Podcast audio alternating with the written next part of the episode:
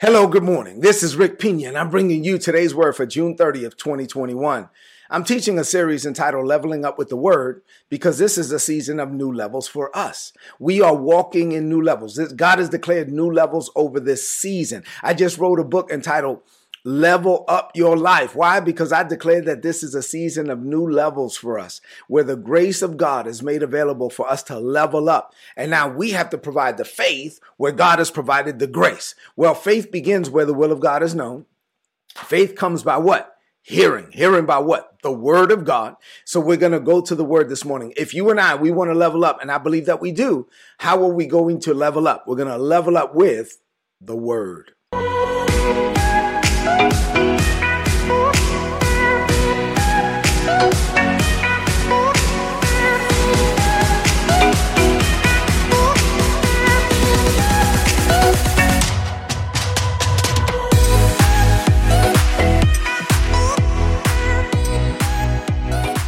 All right, so that said, we've been uh, going into the parable of the sower for months now, and I'm teaching you from this parable lots of things. And uh, God is blessing me as I release it unto you. And I want to go back to this parable again this morning. The title of today's message this is the parable of the sower, the mother of all parables. The title of today's message from this parable is God's grace. I'm going to talk about God's unearned amazing grace and our requirement to be good ground. So I'm going to talk about two things God's grace and our requirement to be good ground. And so some people think that God's grace means that God is going to do it anyway. So I don't have any re- requirements. No, God requires faith of us and he requires us to be good ground. So let's talk about it. So let's get into the word for this morning. Mark chapter 4 beginning at verse 13 the bible says that a farmer the farmer is like somebody who takes the seed. The seed is god's word sows it down inside of people. Now sometimes the seed falls along the side of the road and those are like the people that hear the word of god but they don't understand it. And because their understanding is unfruitful satan comes immediately snatches away the word that was sown in their heart so it doesn't produce. Other people are like rocky ground. These are the people that quickly and gladly accept the word of God. They say, Amen, Pastor. They high five their neighbor, but they do not allow the word of God to go deep into their lives. They have a surface level relationship with God as a result as soon as trouble comes and persecution comes because of the word that they receive, that they're quick to give up. Other people are like the seed that's planted amongst the thorny weeds. These are the, the people that hear the word of God, they receive the word of God. However, they have allowed their lives to become full of other things. They got other things going on, not God. Like the cares of this world, the love of money, and everything else they want. And so these other things grow up like weeds and choke out the word. Other people are like good ground. Say good ground. Yes, we want to be good ground. The good ground receives the word of God understands it, holds on to it, adds patience to our faith. We're not going to give up when trouble comes. And then we don't have competing priorities. God, Jesus is the Lord of our lives. Either he is Lord of all or he is not Lord at all. And so now, when we get to that point, the word works. The word does what it does. And and so what does it do? It produces a harvest. Sometimes 30 times more, sometimes 60 times more, sometimes 100 times more. And we are after you and I 100. We're looking for a hundredfold return, but we have to be good ground. So let's talk about it. What does this mean for you today? I have three things to share with you this morning, and this is the point in the message where I ask you to rid your heart and your mind of all distractions and lock in to hear what God is saying. There's a voice behind my voice. There's a word behind my word. While I'm speaking, at the same time, the Holy Spirit is speaking. So you're going to hear me, but then you're going to hear God through me. You ready? Here we go. Three things. Number one, here we go. Jesus ushered us into a dispensation of grace. Now, I've taught a lot on grace, and and you know, if you've been following me for any amount of time, you know, as a matter of fact, even in the book, I dealt with the law versus grace. So there's a lot of teaching uh, on on grace versus the law and the dispensation of grace on today'sword.org and on our YouTube channel and all of that. But let me just talk about it this morning. The Bible says in John 1 and 17 that the law was given through Moses, but grace and truth came through Jesus Christ. So when you think about the law, the law that was ushered in through Moses, the law, the 10 commandments, plus the 600 more commandments that are found in the first five books of the Bible. So you have all of these laws. The law was ushered in through Moses those that were written on tablets of stone, and then the additional commandments as well. But then Jesus came, and the Bible says that grace was ushered in through Jesus. So there was a dispensation of the law, Old Testament, when they were under the law, the rules. And then now we're New Covenant, New Testament, we're under grace. Now, grace doesn't mean you don't have to do anything. That's what I'm going to talk about today. But let me just talk about the law versus grace for a moment. In Romans 6 and 14, the Apostle Paul makes this very clear. He says, We are no longer under the law, we are under grace. This is Romans 6 and 14. So th- there's nothing wrong with the law, right? There's nothing wrong with the Ten Commandments. Matter of fact, there's nothing wrong with with the laws at all. I mean, the only thing I guess you could say that that is wrong is that they're too right. So when you look at the Ten Commandments versus 600 plus more commandments, the only issue is that no human could ever fulfill them. You and I, the only human to ever fulfill the law was Jesus. So he fulfilled it for us. And so there's nothing wrong with rules, but rules can't make us right. Rules can only show you, show us when we're wrong. The whole purpose of the law was to get man, man to the end of himself. The whole purpose of the law was to show us that we needed a savior. Well, that savior came. His name is Jesus.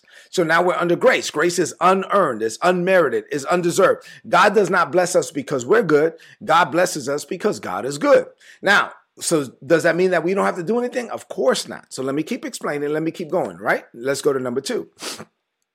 Number two, grace is not a license for sin, and grace is not a license for laziness.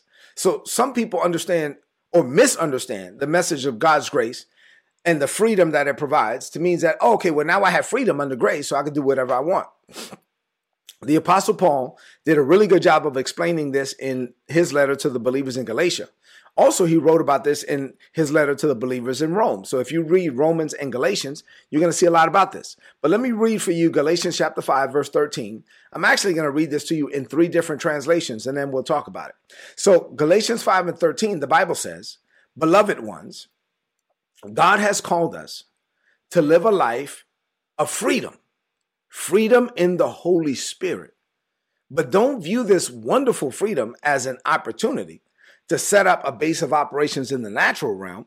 Freedom means that we become so completely free of self indulgence that we become servants of one another, expressing love in everything that we do.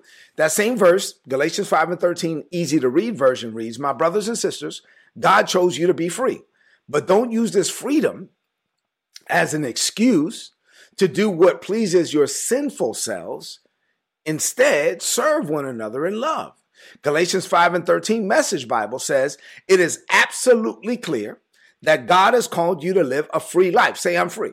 God has called you to live a free life. Just make sure that you don't use this freedom as an excuse to do whatever you want and to de- basically destroy your freedom. Rather, use this freedom to serve one another in love, and that's how freedom grows. So, whenever I, am teaching on, on grace and, and freedom, people say, well, hold on for a minute, Rick. I mean, so you saying that now under grace, I can do whatever I want? That means that I'm free, so I'm free to sin? Of course not. Paul explained this in, in Romans chapter six. So he was like, okay, listen, let me, let me explain this. He was like, let me, to be very clear, God's grace has come to overtake sin. So God's grace, once you're born again and once you Jesus is your Lord, then the grace of God forgives you of sin, right? So here you have sin, here you have grace. And grace overtakes sin. Paul explains, well, sin can never overtake grace. So if you sin more, God is just going to give you more grace. If you sin more, God is going to give you more grace. But there will never be a point where sin can overtake grace. So then Paul asks the question, like rhetorically, well, wait a minute, wait a minute. so, should I continue in sin? So that grace could abound? So he was like, like, yeah, I know what you guys are thinking, but come on, that's terrible thinking. If you're thinking, oh, well, then I could keep sinning because I could do whatever I want, because that means that no matter how much sin I provide, God is going to provide me more grace. Should I continue in sin so that grace would abound? Paul asks the question and then gives us the answer. He says, God forbid, of course not. Why would you do that? I mean, listen, if you're thinking that way, your thinking is jacked up. And so he says, no, God forbid. He says, our old sinful life ended. It's dead. So how can you continue in sin? So he's like, no, you're not supposed to continue in sin.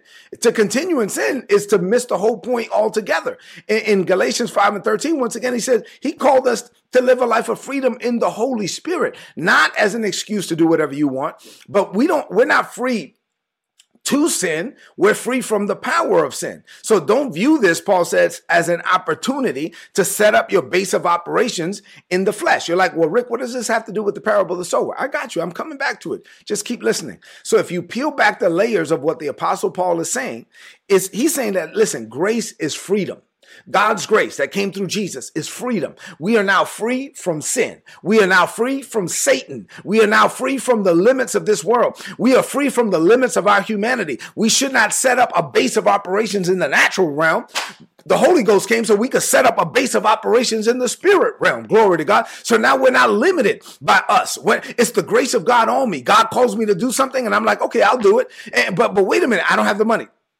But God told me to do it, so He has to provide it. But, but I don't have the wisdom. No, no, no. God can give me wisdom that exceeds my education and experience. Oh, I don't have this. Stop. I don't have the relationships. God can send people to me and favor. They will open up doors. God will open up doors for me with people to use their power, their ability, their influence, and their money to help me in ways that I cannot help myself. So there's no longer excuses. I'm not limited to the limits of this world. I'm I no, there are no limits anymore. I believe God. I am a human conduit of the divine. I will do whatever God tells me to do. I will go wherever God tells me to go. I will say whatever God tells me to say when I get there. Why? Because God is living in me. John 14 and 10. He's giving me the words and he's performing the work. There are no limits. All things are possible to him that believes. I believe God. So grace is not a license for laziness. Grace is not a license for sin. Grace is not a license for selfishness. If you think that way, you don't understand grace. You don't understand that you are free from the limits of sin. Satan has no power over you. Fear has no power over you. God is delivered delivered you from all of that. And now you are setting up your base of operations, not in the natural realm. You're setting up your base of operations in the heavenly realm.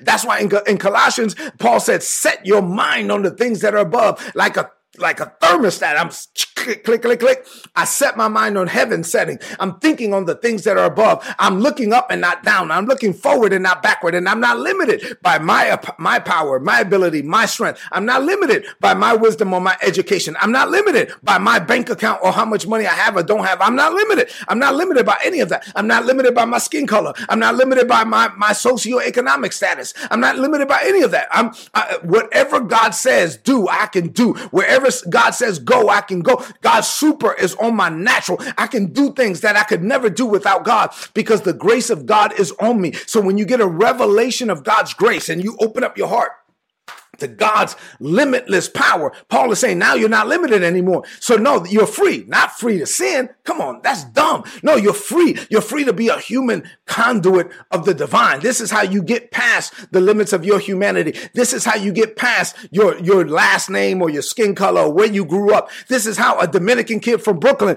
could do different things now because I'm, I'm open to whatever God wants to do and I'm down for whatever. You know what I'm saying? So I'm open. This only happens when you decouple yourself. This only happens when you when you disconnect from the limits of your humanity. This only happens. And this is why grace is so important. This is why understanding that the grace of God is so important because people that are religious, that don't understand grace, people that are religious are focused on their performance. And performance based religion can never do this stuff. People that are very religious, that are just focused on their performance, can never believe on the level of God's goodness and God's grace. Let me say it this way. The, here's the problem. Religion kills your faith because religion is based on performance. So as soon as you do something wrong, and duh, you're going to do something wrong because you're a human. As soon as you do something wrong, then Satan is going to come and try to get you into guilt and shame and condemnation. And then you'll stop believing because your belief was based on your performance. Your, your faith was, was tied to religion and tied to your performance. And you cannot you cannot believe you could never perform. Let me say it this way. Look at me. Let me be very clear about this. The reason why you got to open up your heart to God's grace is because what God wants to do in, with, and through your life is far greater than your performance. You can never perform on the level of God's goodness. You can never perform on the level of what God wants to do in your life. And if all you're going to do is always be focused on your performance, then you will never believe on the level that God wants you to believe. If God only gave you, if God only gave me what we deserve, we would all be men and women most miserable. God doesn't bless us based on our performance. God blesses us by his unearned and amazing grace. We don't qualify but Jesus qualified for us. Say amen to that. All right, number three. And so, so, so now you're like, well, Rick, what does this have to do with the parable of the sower? Okay, my last point. God's grace, though, does not exonerate you from the requirement to be good ground. So, so now, even though I'm, I'm driving home in point number two, all of this, the grace of God, the goodness of God, not your performance, disconnected from you, you're not limited by you, all of that stuff. And it's all true. But it's also true that you have to be good ground. Why? So that you can believe. The whole thing about the good ground in the parable of the sower is not about performance, it's about faith. The parable of the sower is not a parable about religion or your performance or doing things right. It's a parable about faith. The same perfect, sinless person, Jesus, that ushered us into a dispensation of grace is telling us that we have to be good ground. Why? So that we can believe right? Our ability to believe and receive what God said is our only limiting factor. In the military, we would call it a LIMFAC, right? Limiting factor. Our only LIMFAC is our capacity to believe God. You are only limited by your capacity to believe God. Mark 9 and 23 says, all things are possible to him who believes. If you can believe it, you can receive it. If you can believe it, you can have it. If you can believe it, you, God will enable you to see the invisible, to perform the impossible. Why? Because you believe God. That's what this parable is about. One of the greatest lessons that we can glean from this parable is a message of faith and how God requires faith of us.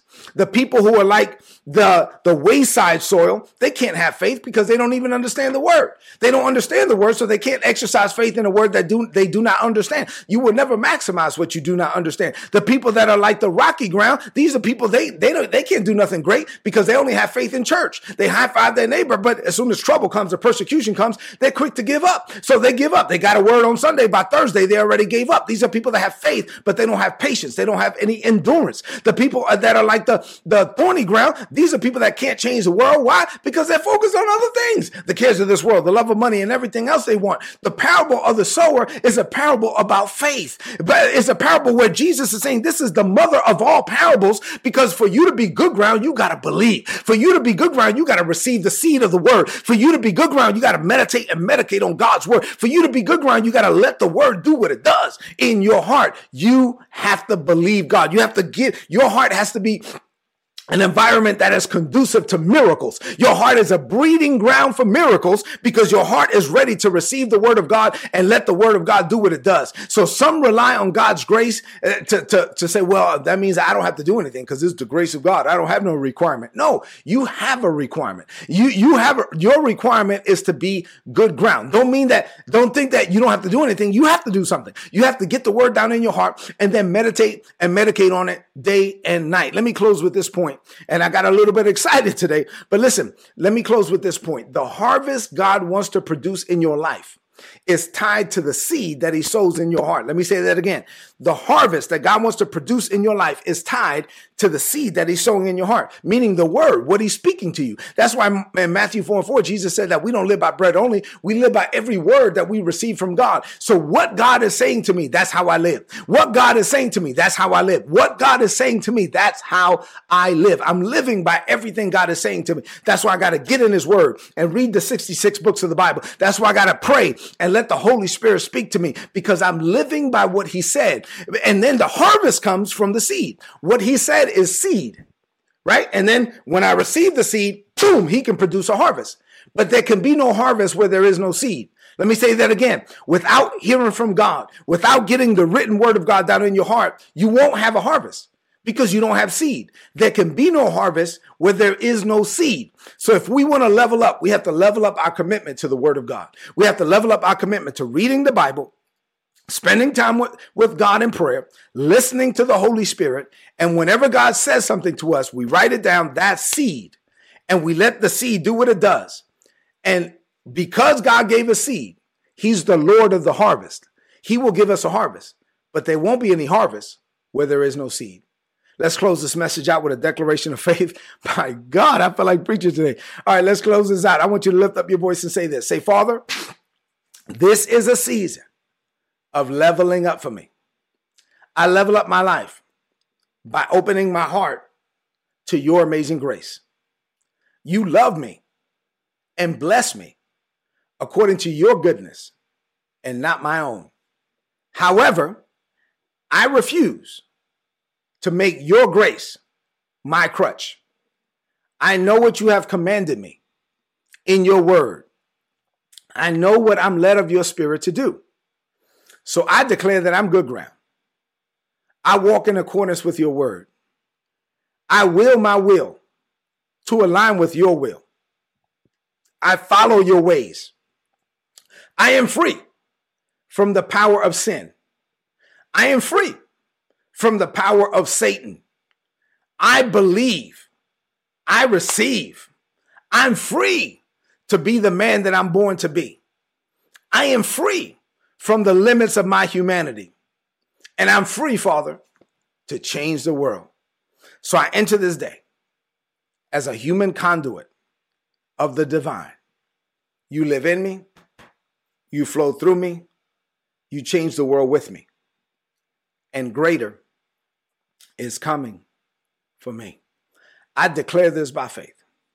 In Jesus' name, amen. This is today's word. So please apply it and prosper. I told you it was going to be good. If you're not getting my notes, you should get my notes and you get it for free.